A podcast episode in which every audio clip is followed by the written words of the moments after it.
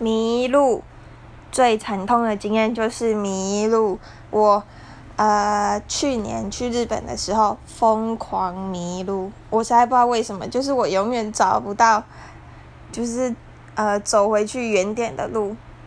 所以我真的是到后来就是心很累，你知道吗？都不敢都不敢离我的那个伙伴太远，真的太可怕了。